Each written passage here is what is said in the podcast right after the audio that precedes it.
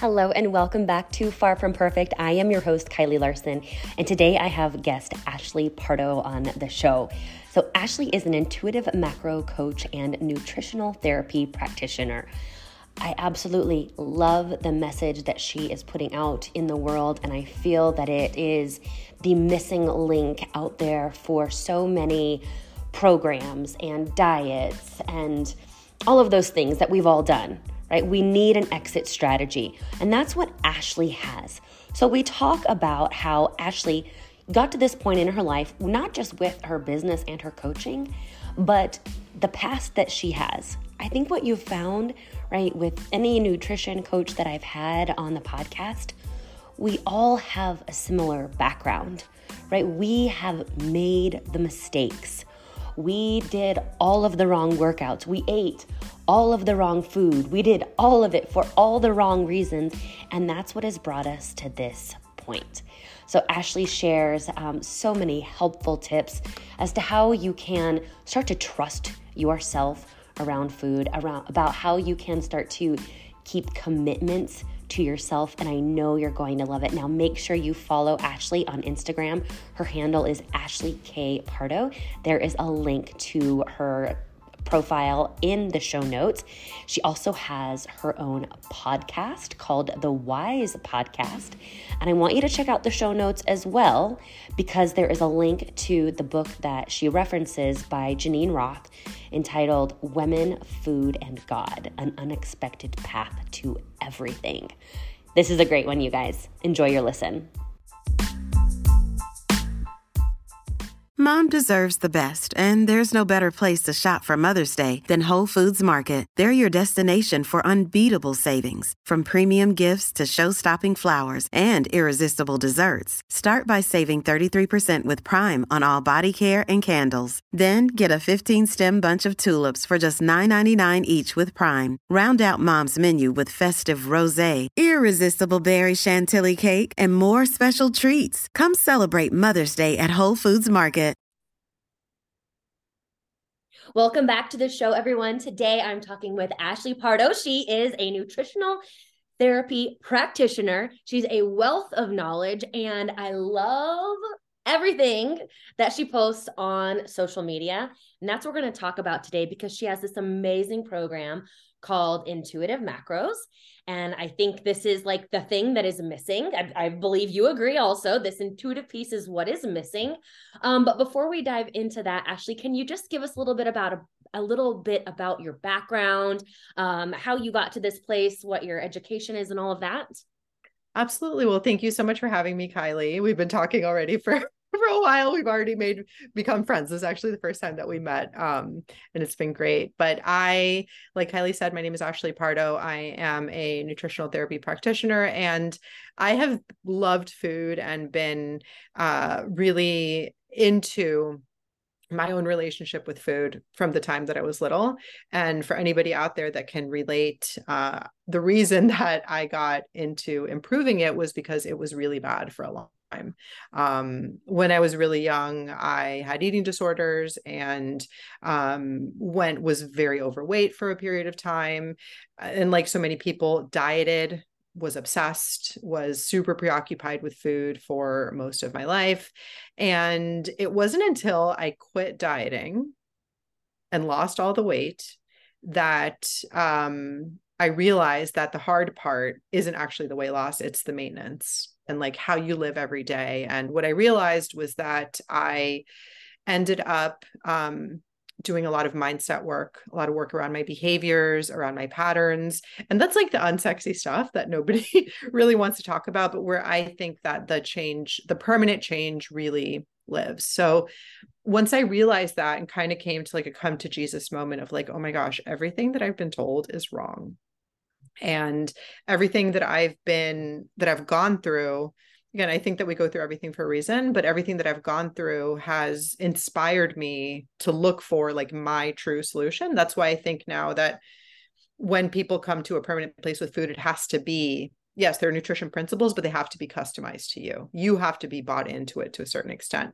I was also really into cooking for a long time too. And I worked in human resources when I was in my early 20s. I studied psychology in undergrad and business too, wanting to be a therapist, kind of like we were talking about before. And I realized that I wanted to help people with food, but I didn't really know what that would look like. I went to cooking school. I really just had an intention to help people eat healthier and to have a really good relationship with food.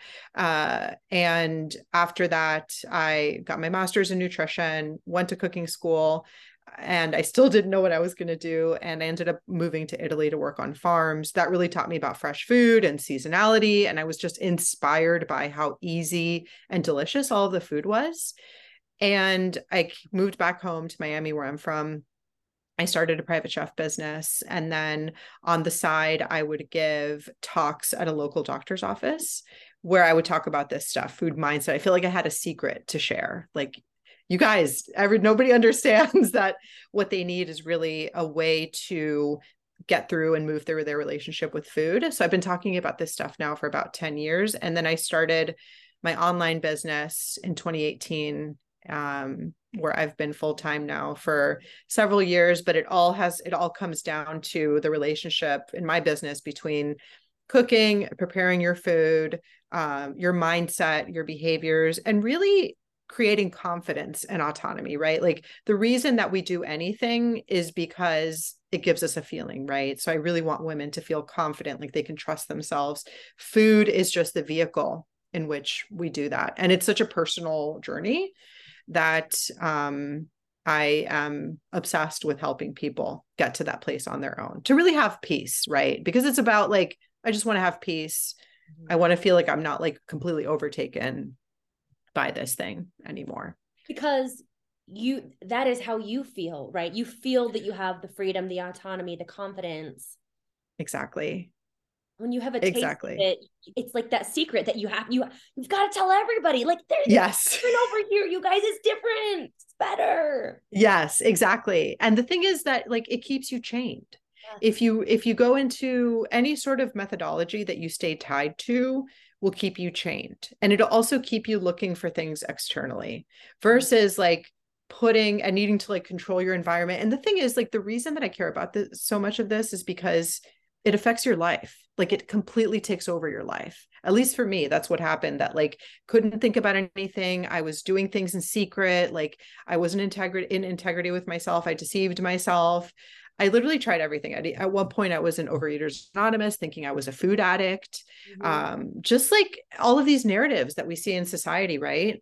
And what I realized was that, like, okay, if you just, I'm making it sound simple. It's not, it's hard, but if you look at your patterns, see how you cope with food, see how you deal with your emotions, how you deal with discomfort, how you approach uncertainty, all of those things, you know, if you use your relationship with food as a catalyst for gaining the freedom and the autonomy and the vibrancy, or however it is that you want to feel, you feel like you have a confidence that can't be given to you by anything else, especially if you've struggled with food, right? And some people will struggle with it for life.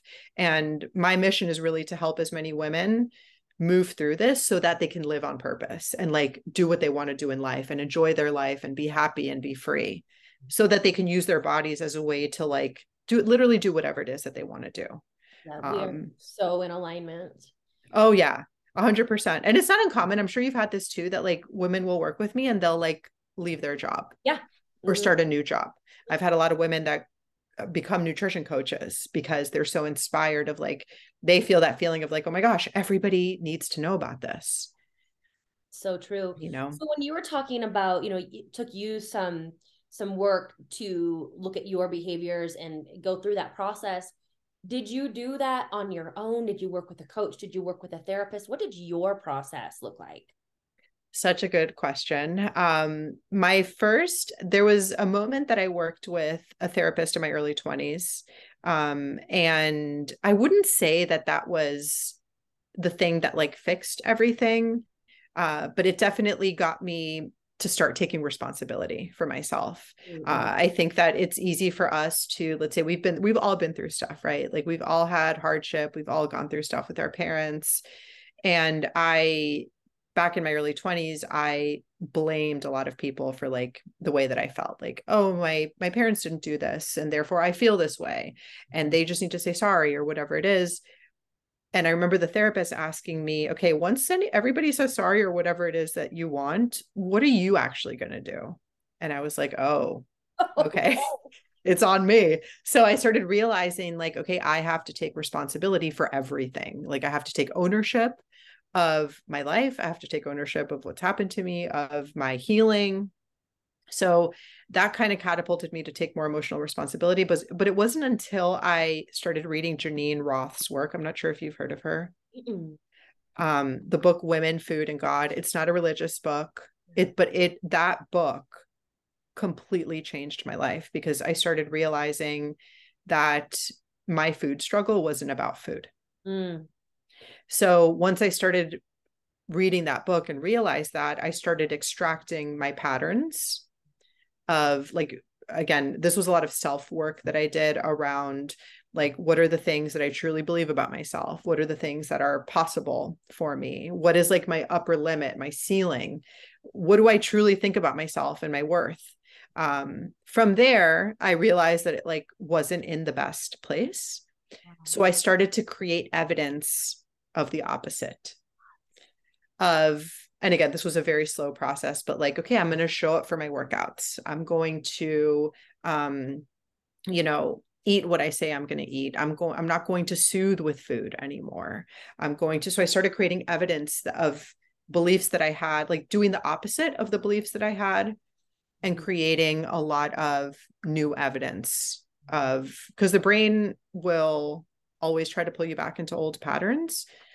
You have to create evidence in reality that you can do new things and that you can begin to trust yourself. And then I think over the years, I just developed so much evidence and had so many other experiences of like, okay, I'm speaking up in relationships.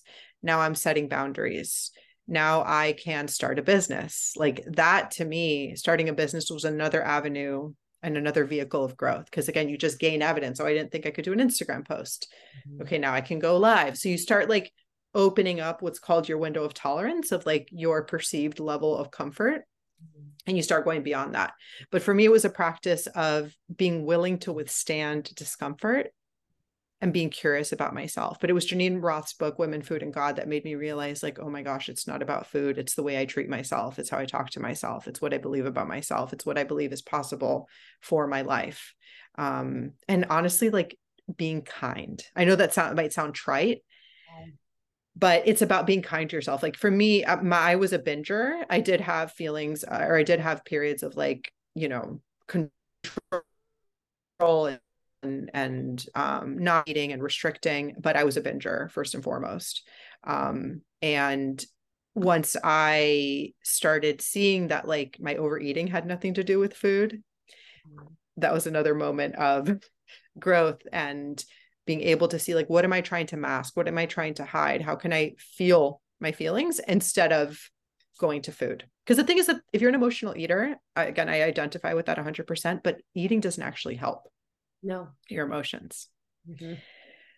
So again, I think it was just a big process of like stretching a little bit, getting more uncomfortable every time around like being able to tolerate feelings, being able to do new things that then created new paths of like a new standard that you set for yourself where the behaviors didn't fall away because of white knuckling or willpower.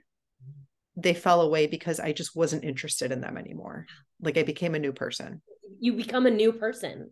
Yes. Like when you look back, do you recognize that person? I mean, that's not you. I mean, it is, but it's not. It's not. It's a totally different way of coping with life's stuff.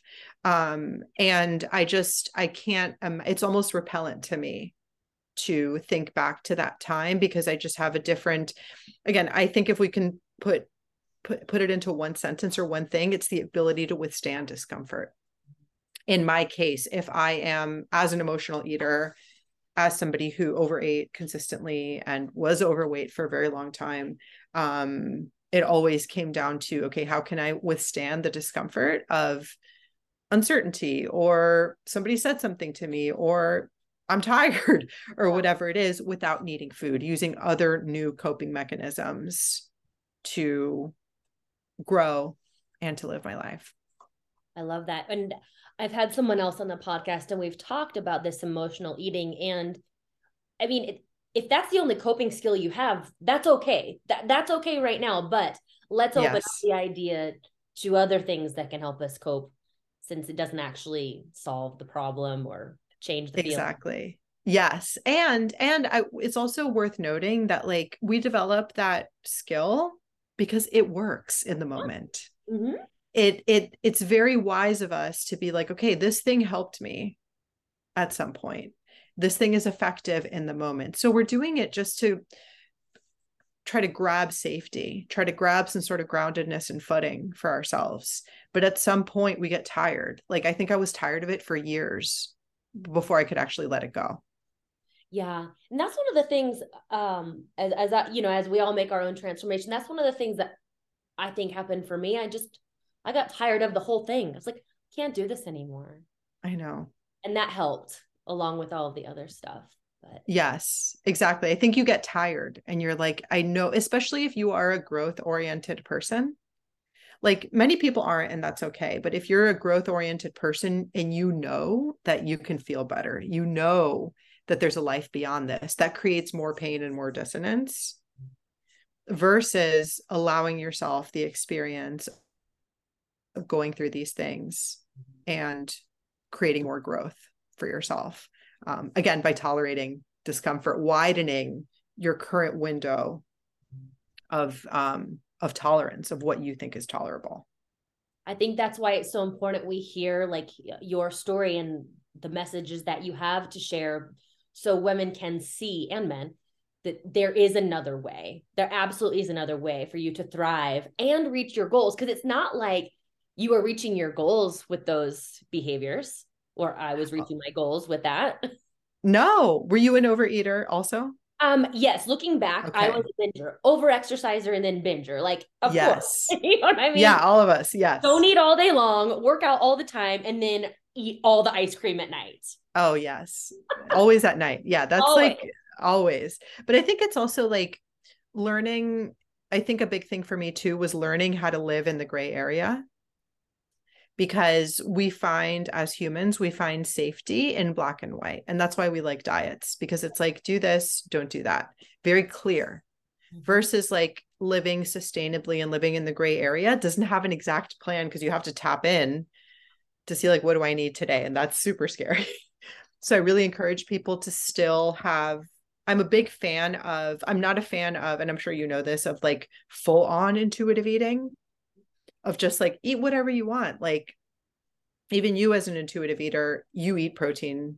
Oh yeah. Like, you know, but like a lot of intuitive eating literature out there is just like, eat whatever you feel like that day. I'm like, there has to be a blend of the knowledge that you've learned from tracking that, you know, feels good, where you have structure and discipline, and you meld both of them together to have some sort of structure, but then within that structure, you're able to be flexible.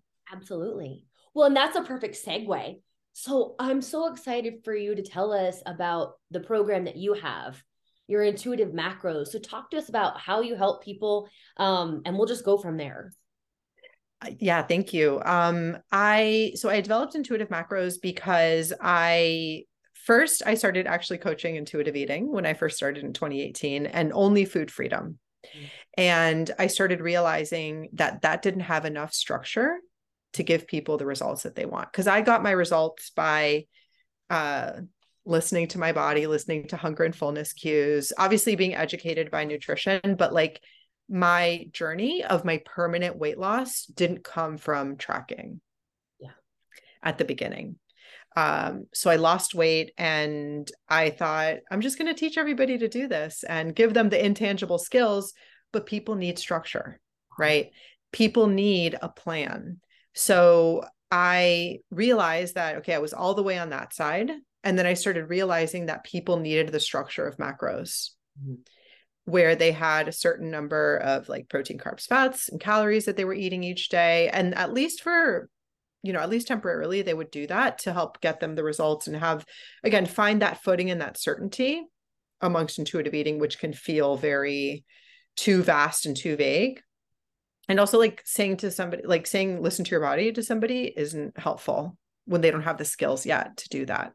And even there's research coming out now. My friend and colleague, Jessica Flanagan, is doing a lot of this research around people that have gone through trauma or have a high ACE score, an adverse childhood experience, have issues with proprioception internally. So being able to discern, am I hungry and am I full? So it's not so easy for everybody, right? Especially if you've gone through something that makes it hard to tap in and be like, what am I actually feeling at all? So I needed that structure to help start giving people the skills, but I found that the strictness of macros was too much for people, right? So I started realizing that, and this just came through coaching people, and seeing what worked, seeing what didn't work, seeing what stuck. And it wasn't until I started marketing Intuitive Macros as a framework, which is essentially a spectrum of, okay, on one side, you have strict tracking, where you track everything to, you know, ±5 or ±2, you know how it goes.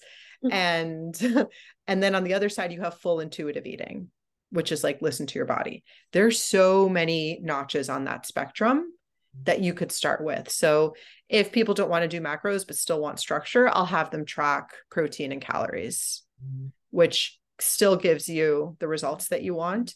If that's too much for people, then I'll start them on a plate template where like, okay, this is what the plate should look like. And then if they're not getting results with that, especially the more specific the result you want, the more specific the approach needs to be. Right.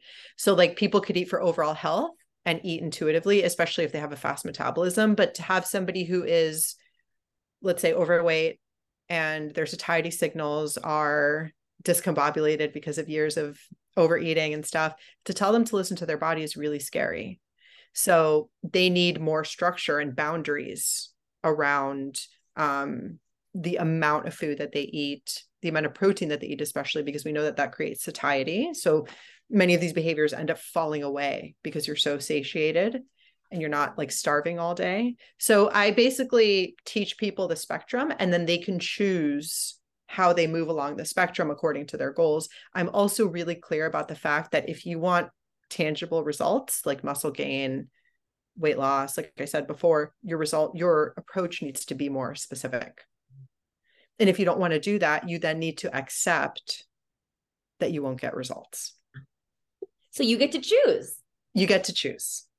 But you also have to own. Yes. You have to own the result. So like you can't complain if you're not tracking and you want weight loss. It's too much of a cognitive dissonance in your brain to complain. You're fighting reality. That's such a great way to put it. It's true, right? Like, and people put themselves through so much stuff of like, oh, but I'm listening to my body. I'm eating protein, carb, fat at every meal. Why am I not losing weight? But then not willing to track. So you really have to, again, tell yourself the truth, get real with yourself. And again, none of it is good or bad. And especially as like an eating disorder survivor, I think tracking is okay. Mm-hmm. Like for people who need it, it can be a temporary tool, but for people that, again, whose satiety signals are, you know, you can't feel them as much, then something like that helps you, you know, kind of get to know yourself a little bit better through that structure. Yeah. I always like to say that tracking my macros actually helped me move away from disordered eating. Yes. I finally understood how to eat. Exactly. It was amazing. Yes. Yeah, I agree. We don't have to use it forever, but it's such a valuable tool to quantify how much we need to eat. Like you said, if we want results, then we have to do the thing. I know. And that's like, again, it's almost like annoying sometimes how effective tracking can be, right? It's like so annoying. It's annoying. But from the onset, I try to be very honest, because I think with food, there's that weird space that happens of like, I don't like how I feel, but I'm not willing to do what I know I need to do, but I want to, and the back and the forth. And again, that's taking away from your life. That's taking away from your happiness, because you're like constantly in this cycle. You can have all of the information, own where you are, own your results, and then know that you have power and agency. And I think that like with all that we've been talking about, that's another thing that it comes down to, of like, you have power to change your situation. Maybe nobody has told you, maybe no one has given you permission, but through your action steps, and again, using food as the vehicle, you can start to feel better, and you can start to believe like, oh man, I actually have control over my experience and control over my life. That's so great. So one of the things that I saw in your social media, and it was like a light bulb went off. It's like, oh my gosh, I haven't thought about this, is you made a post that said, I haven't binged in over 10 years. And I'm sure there's some people that would love to be able to say that. Yes. Why is that so? Why have you been able to not binge for 10 plus years? And this is such a big topic. I think that number one, I think the biggest thing is that I don't restrict any foods. Mm-hmm. So there's nothing off limits for me. And I think that that's where people need to start. And again, food freedom does not mean that we have the absence of restraint and structure. Mm-hmm. And this is about, again, owning what you need. So I think the first thing is that nothing is off limits. I say that having been gluten-free for 7 years. Mm-hmm. Because so, you're celiacs, or? Because I've never taken the test for celiac, but because you have to eat gluten in order to you have to eat it for a week, but I eliminated it 7 or 8 years ago, and all of my digestive issues were fixed overnight. Whoa. Yes.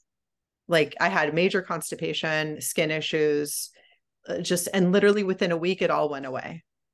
So I just don't eat it. I went through a period of eating it and still feeling like I was restricted and all of those things. But, and it's been 7 years now that I haven't eaten it, and that's a choice. Like I allow myself to, but I'm always like, it's not worth it. Mm-hmm. You know? So I think the number one thing is giving yourself true unconditional permission to eat anything. Mm-hmm. And from there, I would make sure that you're satisfied by what you're eating every day. Mm-hmm. So satisfaction is something that is made up of flavors, textures, and temperatures to me. So like, do I want something sweet or salty? Do I want something cold or hot or a mixture? Do I want something that's smooth or crunchy or a mixture of those things? So really being able to describe the types of food that I want and what I'm in the mood for, and then being able to satisfy that with something that will still make me feel good. Right. So like, I love cheese. I love like dressings, avocado. I will eat bacon. I probably eat sugar or processed food every day in some capacity. A lot of people, the people who have the healthiest relationships with food, to me, or the people that I've observed, eat everything and eat sugar. Right. So I would say have something that you love every single day. And I also am able to deal with my emotions and self-soothe without food. That's so great. And again, this is possible. 100%. 100%. People are listening. Like, I want that. I binged last night, or I binge every weekend, or, whatever the case is, but this is absolutely possible, but you're not going to get there through more restriction. No, exactly. And that's the thing too, that I think people who binge, and this is as a former binger, I think people who binge have this perception of themselves that they're uncontrollable, mm-hmm. that they're monsters, that they can't trust themselves, like left to their own devices, they will gain 50 pounds overnight. Those were actual thoughts that I had. But the more that you create evidence that you don't binge, and I think a big part of this too is eating enough. Because like, if you're restricting yourself, like your body will always win. Like if you're restricting, you will binge. Like your body will call out for the food that it needs. So your physiological processes will take over at any time in order to get the food that you need. And restriction is not just physical in terms of like food itself. Restriction is also a mindset of being able to say like, or telling yourself, I can't have that. I'm scared to eat that. And again, I know that this might be a lot if you're listening, but what needs to happen is first, you need to make sure you're eating enough, because so many of these behaviors end up falling away once you eat enough, specifically enough carbs, right? And protein. So like people who are on a low carb diet and feel obsessed with food, which I did that. I feel like we've all probably done that at some point. I was obsessed with carbs around that time because I wasn't eating them. Of course, it's just a physiological reaction. So like, don't make your food behaviors personal. Yeah. There's likely a physiological reason that you're doing those things. And once you can get to physiological baseline, feeling good, you see that a lot of these behaviors end up falling away. And from there, you can begin adding things that you love every day, creating evidence that you can trust yourself around certain foods. This is also why I love macros, because like everything fits, especially at the beginning. You see how expensive foods are, how much foods take up. And sometimes like if we're on this journey, we need to have the experience of overeating again, so we can see that it doesn't actually make us feel good. Yes. Yes. I can't remember how many years ago, pre-COVID, and my husband and I, we went out to dinner for our anniversary, and we did the thing where you have like an appetizer and you have a meal and you have dessert, and it was all absolutely amazing. But at the end, I was like, oh, this is why I don't do this. Exactly. It was all awesome. There was no regret at all. It was simply a reminder. Oh yeah, this is why we, eat the way that we eat now. Exactly. So, and that's coming from like a true, like, unless you had that experience, and unless people have that experience, they won't actually do what they need to do, which is like pause, eat slowly, understand that quantity of food is not necessarily equated to pleasure. That's a tough one to accept. Yeah. Pleasure from food comes from the degree of presence as you eat. You'll say that again. Pleasure from food comes from your degree of presence, not from the quantity of food. So, let's think about how people eat on the way to work. Yes. Oh yeah. Late lunch. And guilty as charged. Distracted. Oh yeah. Oh yeah. It happens. Room to grow here. Oh yes. So like, that's why your brain doesn't register that you've eaten or you're satisfied or that you want to eat more, because if you're not present, it won't actually register that you've eaten and that you've enjoyed what you've eaten. And for those of us who really like food, like I'm that person, like you need to be able to the best of your abilities, the best of like that your resources can provide, that your schedule can provide. I'm not saying like every meal needs to be like you're at a tablecloth and like take 30 minutes, and that's the issue that I have too with like some mindful eating. They're like, you need to do a meditation before you eat. I'm like, people aren't going to do that. Mindfulness needs to be something that is like a hum of presence in your life at all times. That's like just a little bit of a hum that is with you at all times. So I think we have like fantasies sometimes around like, oh my gosh, I need to eat like the whole pint, or I need to have all of this. Sometimes you need to have that experience to be like, it's actually not that fun. And that's, I think, a point that we can get to sometimes with our relationship with food, where like before so much of my happiness I thought came from overeating. Like, oh, I can't wait to get to the end of the day, or like where I can just like be with my food. And it's not actually that fun. And that brings you on another journey of like, well, then what does fulfill me? And that's hard. There you go. That's a whole other question. Yes, exactly. Exactly. I want to revisit a quote that you started to talk. You said part of this. This was a social media post that you made. Absolutely love it. You said, food freedom does not mean the absence of effort, mindfulness, discernment, and restraint.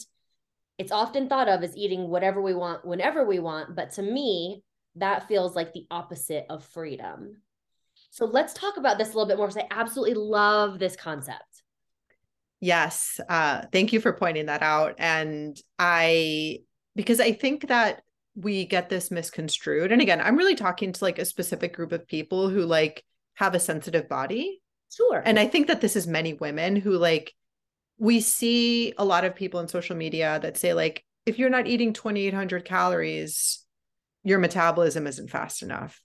Yeah. Or you're doing it wrong. And I'm like, a lot of women can't eat that much.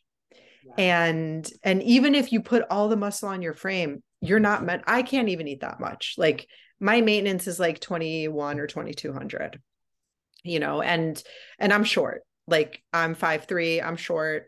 And I think that a lot of people resent the fact that they need to practice restraint. Mm-hmm. And they can see their friends eat all this food and be free and just not gain weight. Like if I, let's say, ate whatever I wanted, like in whatever quantity I wanted, I would gain weight quickly. Yes. And I resented that for a while, but I'm like, you know what, again, I'm fighting reality. If I resent this, this is my reality. Therefore, I need people, or I would like people to think of food freedom as how you feel after you eat too. Right. You know, so like it involves the after, like, how do you feel when you do this? So like, to me, food freedom is, again, a big term, vague term that's tossed around a lot. And I think a lot of people think of it as like, oh, I'm just going to wake up and like eat whatever I want all day. That's true to a certain extent, but true freedom to me encompasses your values, encompasses the way you want to feel, encompasses the way that you want to show up to your life every day. And that takes effort. Yes. Yes, you can shortcut effort, like by having protein shakes or a can of tuna or a microwave bag of broccoli or microwave rice, like throw a dressing on top, you're done, you know. But I think that once we get on board with lifelong effort, lifelong restraint when needed, restraint is not restriction, by the way, you know, restraint is just limiting yourself to a certain capacity. Like I would like to eat 3 donuts at a time. Right. That's what I'm eating for breakfast. Probably more. Exactly. Yeah, exactly. But I will maybe have one on a Saturday after I've worked out, and I will know that I will still want another one.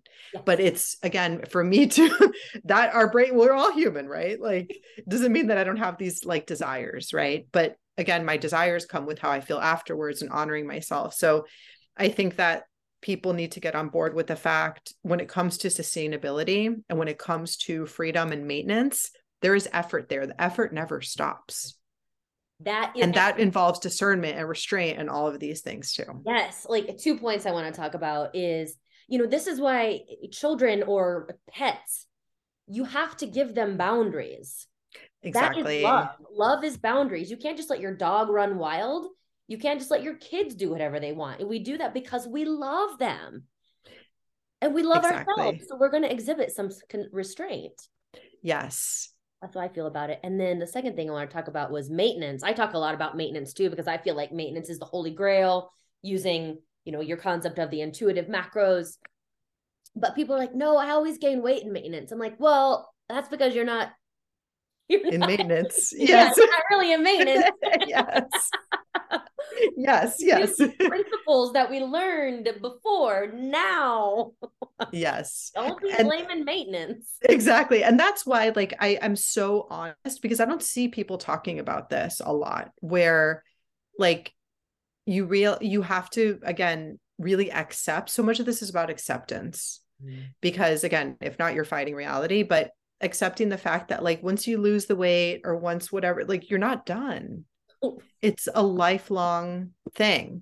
And going back to what you're saying about, like, you know, kids and pets, I think that many of us, especially if you're an emotional eater, and I can say something else about emotional eating in a second, but I thought that was love, to like give myself whatever I wanted, of like, oh, that's his real self-love. I deserve it. I need a treat. I need a reward for getting through this day.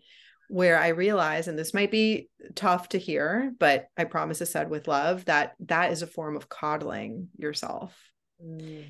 And true love is, like you're describing, restraint, boundaries, because giving yourself whatever you want, again, it doesn't make you feel great. And again, if you eat without abandon, and you like overeat and that feels good to you, that's a whole other thing. Right. But I'm talking to the people who, again, might have these feelings of like, oh, I can't believe I have to do this. Oh, I can't believe like that I have to like be mindful. Like it sucks forever. But realizing that one of the highest forms of self-love is holding yourself to a standard accepting what your body and your mind needs is often hard, often requires effort. I think that's a really big thing too. And when it comes to emotional eating, I think it almost needs a rebrand in some cases, because I think that we can think of it as like conscious comfort, because I don't want to say that I never emotionally eat. I just do it with hunger. Yes. So like, let's say I have a stressful day at work. I have planned salmon and broccoli and rice for dinner. Let's say I don't want that. I will maybe have like the Bonza mac and cheese instead. And I will do that with presence instead of distraction.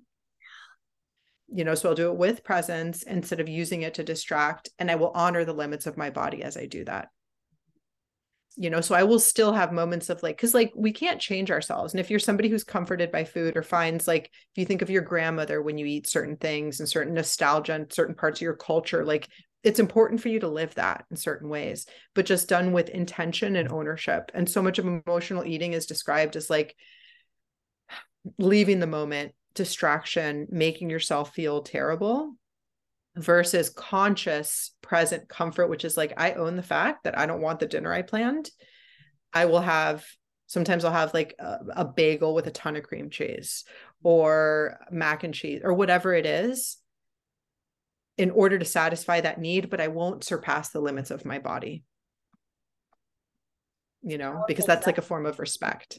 Absolutely. Yes. We're respecting ourselves. We do these things because we love ourselves, not because we hate ourselves. Exactly. Exactly. There's a lot to unpack here. Yes, there's a see your face. Scanning over the stuff. Yes.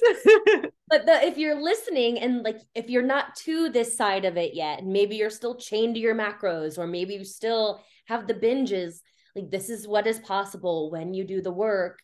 And, you know, like if they need to work with you, Ashley, what does that look like? How can we find you? How do we get a hold of you? So I love connecting with people on Instagram. So you can find me on Instagram at Ashley K. Pardo. I show up there every day in some capacity, either on stories or I try to do a feed post every day too. And you can send me a DM if this resonated. I usually work with people for three months to a year, usually.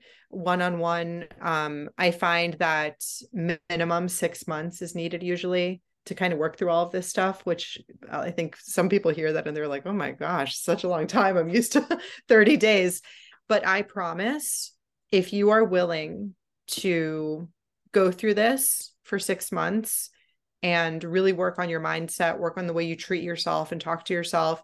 And also at the same time, the number one thing that my clients tell me is that they almost feel bad for losing weight because they don't feel like they're on a diet. How fucked up is that? I know. Right? That's where we've come to. So yep. Like, that's the number one thing that they say, and they improve their relationship with food. And what they really do is create autonomy for themselves and feel the way that they want to feel. But I also run my Intuitive Macros group. So I do one-on-one and the group, all with the Intuitive Macros framework. It's customizable. And my goal is that, or like my tagline for it is, it won't be the first nutrition program that you ever do, but it will be your last. And I also help you like become the person who keeps the weight off. Mm-hmm. Because like you said, the losing of the weight really isn't the hard part. It's the maintaining it. It's the exactly. After. It's after. And that's what really requires a permanent shift in how you treat yourself, how you talk to yourself, how you feed yourself, how you soothe, how you cope. All of those things are so necessary in order to continue going. And the number one objection that I get, not like a sales objection, but like people who say like, oh my gosh, but it takes so much time. But also, how much time have you spent dieting? How much more time are you going to spend dieting and not get anywhere because of that? And again, I say all of this with like 100% understanding and love, because I get it. Like, this was me. For a really long time. We were there. There's a reason we do what we do. Exactly. We know it inside and out. We were not born with a healthy mindset around food or healthy relationship with food. But we also weren't born with an unhealthy relationship with food. You know? Exactly. Exactly. That's a really good point too. Somewhere along the way, wires got crossed and we developed these patterns, these coping mechanisms. So it's just a matter of relearning everything that you said. You did mention one thing that we haven't talked about yet, the self-compassion piece. Oh, yes. Can you just speak to the importance of that? Because I know a lot of times people, they're like, oh yeah, give me that 1,200 calorie diet. I'll do this many workouts. I'll do all that. But the minute you ask them to like be a little kinder to themselves, like, yes, I don't know how to do that. Sorry. Yes, exactly. Well, because I think just in general, this is also like in society, things that are hard, we think things are hard. Like we think things have to be hard and a struggle in order to get somewhere. Right. So, and it's also like our brains are wired for familiarity and comfort. Right. And our brains are also wired towards negativity. So I think the natural, like the default state of our brains is negativity and kind of searching for worst case scenario, being mean to ourselves. Like we all have that inner voice. Right. And even like after this many years, my inner voice hasn't gone away. It just, I've turned the volume down on the mean one, and I've created so many visible action steps and evidence that have turned the volume up on my chosen voice, right? So I think that, again, knowing that your default is likely negative, you have an inner bitch or whatever it is, I think that we can accept that. It doesn't necessarily go away. But the only antidote to that is to treat yourself with kindness and compassion, because every time we do something, and this is also like on a food journey in general, every time we do something, like let's say you've promised that you're not going to overeat and then you find yourself overeating. Mm-hmm. The natural default is to beat yourself up, right? Oh gosh, I'm so mean. I'm so terrible. This just confirms all my shitty stories about myself. It is harder to make the choice to view it compassionately. Right. And to view it lovingly. And another thing is that you don't go from like that mean inner critic to like sunshine and rainbows and niceness overnight. There's a lot of like stuff out there around like positive affirmation and looking at yourself in the mirror and speaking positive things. I think people have to go to neutrality first. Yes. And then from neutrality, get to self-compassion. And this happens through habits. Mm-hmm. And making sure that you're doing habits, because then you're gaining evidence. Your brain won't believe that you're worthy of being compassionate towards yourself or kind towards yourself unless you do the loving actions first. Mm-hmm. So you do kind and compassionate actions. And then in time, you're able to perceive your behaviors with curiosity and lessons of like, what happened? Why did I do that? Versus being like, look at you, you're the worst. You did it again. I'm down the cycle. Yes. It's a combination of action steps. Until they become habits, you gaining value in the action steps because of how they make you feel.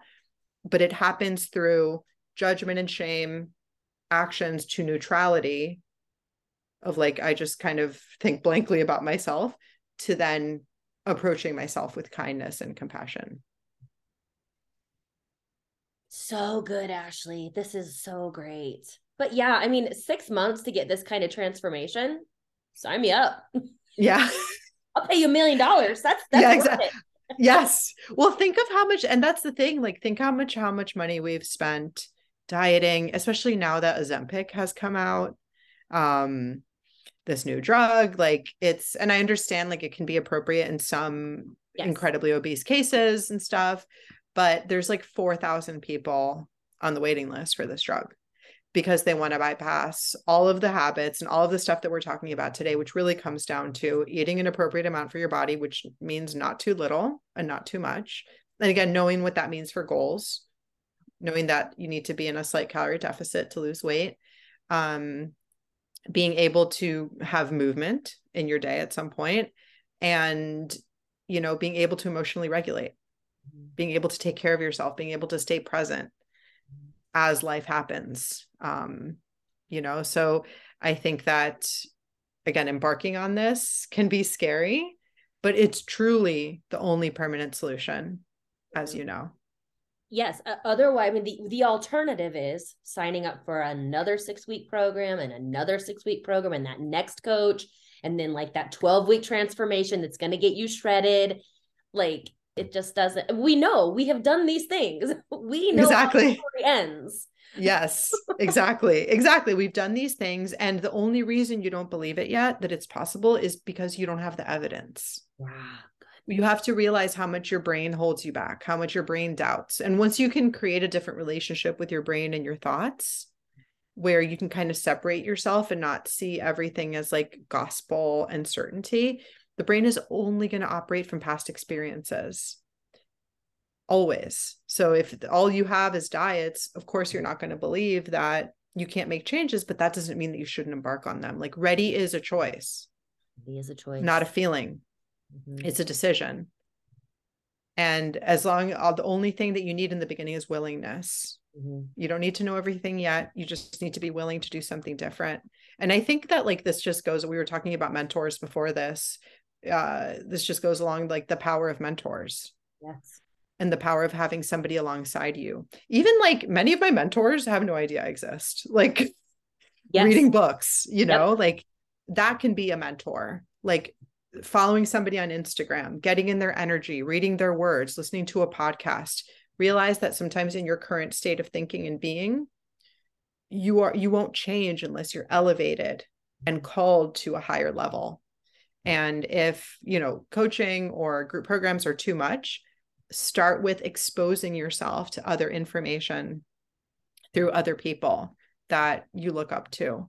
Because again, we can't trust where our brain wants us to go because our brain doesn't have our best interest in mind. So true. And, you know, I say that all the time, like if you're paying attention, watch my feed, watch your feed. We're telling you exactly what to do. All you have to do is implement it. Yes. The bonus is if you do sign up for a program or one-on-one coaching, and then you have the hand holding and that accountability, but literally all the information is out there, but it's not an information problem. Yes. But like you were saying, like if it's not in your budget or whatever, the information is there. With Ashley, I will lump myself with you. I love you and your message, but I will also lump myself with you. Mm-hmm. We're here. There's good people out there that are going to help solve the problems. Yes. And also know that you don't need more information, right? Like that's another thing too, that like literally everything we teach can be found on Google. Yep. Everything, you know, maybe we've packaged it in a way that's digestible. That's why people come to us. And then to also have the accountability, the feeling of community, the feeling of someone's got me and taken care of me. But like I needed a mentor to help me through that, to keep me accountable. And then in time, the accountability moves internal because you gain self-integrity, which is like what I think and what I do is aligned. Yes. And when those aren't aligned, you're in pain. Yes. And you know, when you feel that. Totally. You know, when you feel it, and that's why it feels so off when you don't. Right. Mm-hmm. So again, we talked about a lot of stuff, but, I think once you can start wrapping your head around this, the biggest message is like, you can be in control, you can change, you can have autonomy, you can trust yourself. And most importantly, you can have a whole different life to do whatever it is that you want to do, whether you want to be an entrepreneur or a mom or an athlete or whatever it is, it's all available to you. And I think the other thing is just the power of action, the power of doing. That's where it all happens. It all happens in the eye, and nobody wants to hear that, right? But it's just so much action over time. And know that, like, again, taking the action is a choice. Like you said, because we have to create the evidence that we are the type of person that we want to be. Exactly. You have to create new evidence in order for your brain to believe it. You're always going to feel doubt. You're always going to be uncertainty, but your nervous system, which is essentially the command center of your brain and your body, you breathe, you digest. Like right now, we don't notice that we're breathing because the nervous system's got it, right? You don't notice that you digest, but like you do. And all of these things happen automatically. Part of that automatic system is going back to like current patterning and current comfort, right? So the only way your nervous system is going to feel safe to do something different is by seeing that you didn't die when you did it, right? Like it needs the evidence because sometimes it's life or death. But did you die? But did you die? You have to see that you didn't die. Right. You have to create the evidence for it. Well, there's your new tagline, but did I? Exactly. Because it feels, I mean, you've been there, right? Where like, it's uncomfortable. It's really uncomfortable. You know, like when I started eating more. Oh gosh, yes. You know, that was the but did you die situation. It's yes. Yeah. Yeah, exactly. Exactly. Well, Ashley, I'm going to make sure everyone knows how to get a hold of you. I'm so grateful for you. Seriously, thank you so much for your time. You're amazing. Oh my gosh, my pleasure. It was so fun to talk to you and see you and to get to connect and talk. Finally get to connect. See, this is the power of social media, you guys. We'd never met before, but I had been stalking you for a while. And yeah, finally just sent a message. Yes. And we talked for like 40 minutes before we got started. Like, yes. We just talked. It's our mastermind. It's our free mastermind. Yes, yes. If you want to join our mastermind, you can send us $5,000 a month. Yes, yeah. Exactly. Oh, Ashley. Well, again, thank you for putting out this amazing, valuable information that helps us all feel like we can change. We can create this autonomy and ownership in our lives. It's really the message that we all need. Oh, it's my pleasure. And thank you too for spreading it as well and for being a beacon of light and an example. Thank you. Of all of We're in it together, too. Girl. Yes, we are. Yes, we are. Have an awesome day. I'll talk to you soon. Thank you. Bye. Bye. Bye.